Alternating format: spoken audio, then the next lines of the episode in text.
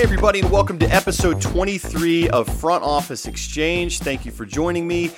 And it's just going to be me today. Another one of those episodes. So uh, thank you for joining me. Lucky you, just me. But, you know, I just interviewed my 20th uh, executive on the podcast. It's been an amazing uh, first 20 episodes. We've got a lot more in the queue. Really excited uh, for who's to come, but wanted to take the opportunity now to share some of the advice that these executives have shared.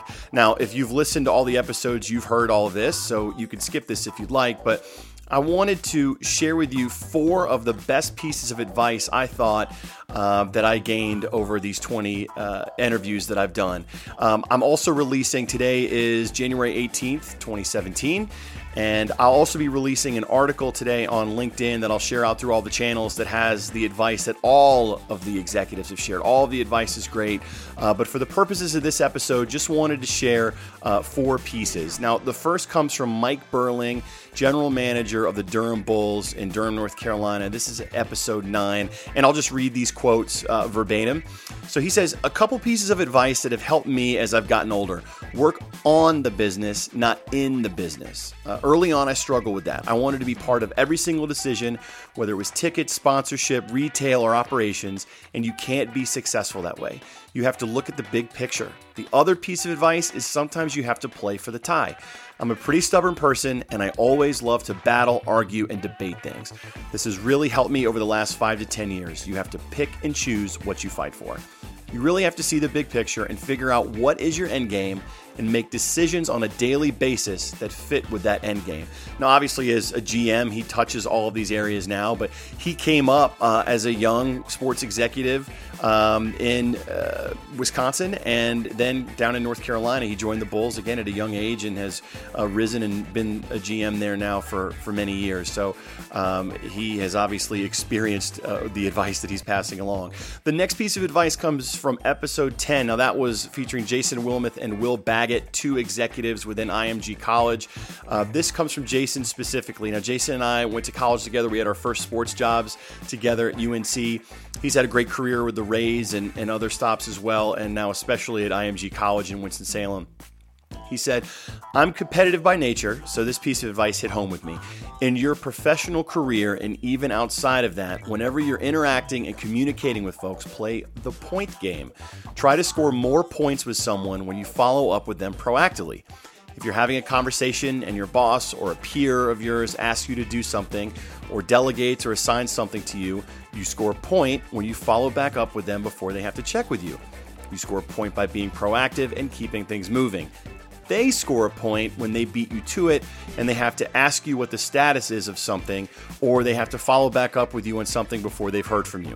The goal of the game is to win. Don't let them score points. Sounds pretty simple, but that advice works. I don't care if you're in sports business, I don't care if you're a recent graduate or a senior level executive. That is just great, great advice. Keep things moving, stay proactive, win the point game. Next piece of advice, episode 15, David Shoemaker, general manager of Razorback Sports Properties. I love this. This is just, uh, even before this podcast, this is something that I've tried to do. And, and, you know, when David said it, it just underscored it. Find a way to say yes, David said. Find a way to help people. I'd run around at a golf tournament and run myself ragged figuring out 40 ways to tell people no without being a jerk if they asked for something I couldn't do. You get that a lot in sports business. People are asking for something all the time, whether it's tickets or an experience, or if you're at a golf tournament, hey, can I borrow your golf cart and drive it out to the parking lot? What I realize is that you don't just say yes, you don't have to do that if it's something you can't do. But how can you find a way to help that person? How do you say, no, you can't drive my golf cart to the parking lot, but hop on, I'll take you to the gate over here. It's only two minutes out of my way. Nor or you could also say, No, I don't have any tickets for the sold out game this week, but I'll put you in touch with somebody who might. Or I can find you tickets to something else. Try to help people in whatever way you can. It's a great stress reducer. Again, I, I just thought that that was perfect. And having worked in golf events myself, I could definitely vouch for the golf cart request. Um, but again, just in general, If you could say yes, if you can help people, um, it, it just it works for you. And, and, David, even outside of sports business, talked about it being a stress reducer there for your, your mental and physical health as well. Just something to keep in mind. Finally, episode 21, Russ Scibetti, Vice President uh, of Product Strategy for KORE Software and the founding editor of the businessofsports.com. This one really hit home for me too, and, and I think it will for you as well. If people are struggling between a decision of taking one job or another or making a career change, he said simply embrace your skill set. I had a technology background when I was trying to get into sports, and I was actually trying to avoid technology a little bit. I didn't want to be pigeonholed as the IT guy, writing websites, doing programming. That wasn't what I was interested in. A mentor gave me a good wake up call. He said, What are you talking about? You have a competitive advantage in the fact that you're comfortable with all this stuff. Just find a new way to apply it.